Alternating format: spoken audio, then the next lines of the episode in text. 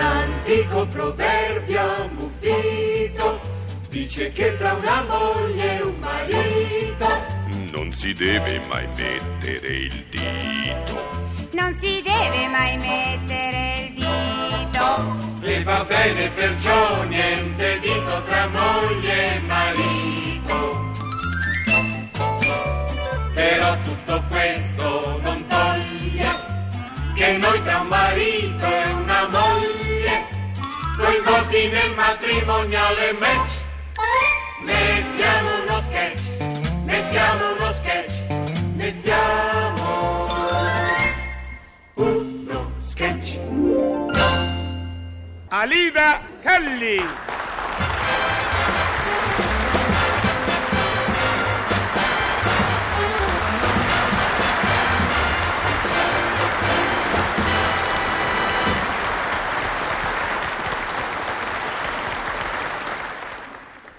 Alida? Alidina! Ciao amore, ben trovata, come stai? Mm? Beh, non mi dici niente? Che ti devo dire? Ma come, tuo marito torna da Parigi dopo quattro giorni di assenza e questa è l'accoglienza che gli fai? Eh, Che accoglienza dovrei farti, scusa? Ah, ah, ah, Alida, c'è qualcosa, tu hai qualcosa. Ma no, ti assicuro. Ma del resto, guarda, tu hai sempre qualcosa.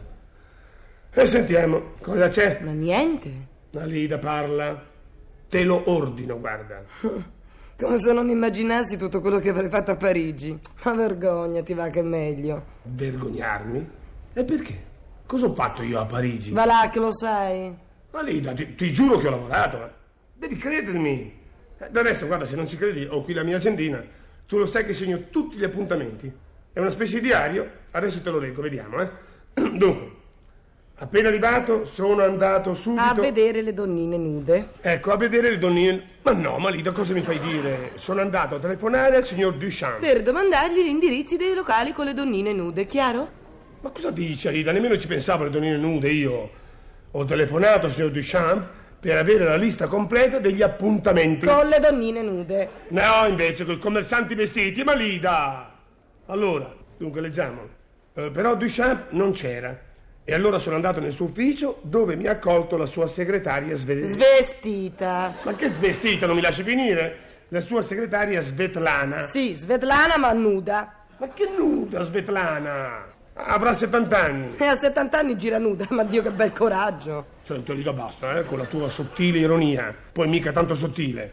E poi cos'è questo? Un, un interrogatorio? Dico, non ti fidi di me? No. Appunto? E poi quando si deve combattere con una moglie che crede ancora oggi che a Parigi ci si vada per divertire... Beh, insomma no, eh. Finiamola qui, non ne parliamo più. Eh no, caro, eh. Continuiamo a parlare invece. Forza, sfoglia l'agendina, dimmi tutto. Uffa, vabbè, fammi vedere. Ah sì, il giorno dopo Duchamp è tornato e siamo andati a mangiare in un locale... Con le conigliette. Conigliette adesso, quel cameriere in slip, figurati. Sei anche monotona, sai, la tua poi è una stupida fissazione. Ma neanche fossi andato a Copenaghen, là capirei. Sono andato a Parigi, una città di provincia oramai per le cose che pensi tu. Vai, vai avanti. Ah, Allora, Duchamp è stato molto gentile, mi ha concesso il giorno dopo di vedere quei famosi disegni. Di donnine nude. Ah, dai, guarda che stavolta t'ho preso, E eh. invece no, i famosi disegni del brevetto per quel nuovo sollevatore. Ah, il sollevatore di gonne per le donnine che vogliono denudarsi alla svelta. Ma no, Lida! Sollevatore di blocchi di cemento prefabbricati! E se è possibile da posare sulle mogli rompiscatole! Mm, spiritoso. Senti, Lida Duchamp, un ingegnere, lo sai? Sì, ma un ingegnere francese, quindi già mi immagino. Eh, Eh, vabbè, vabbè, vabbè. Dunque, la sera stessa ho concluso la pari del sollevatore e sono andato a letto presto. Oh, e il giorno dopo, di buon'ora, sono andato al Louvre. Oh, finalmente. Nega che al Louvre ci sono i quadri con le donnine nude.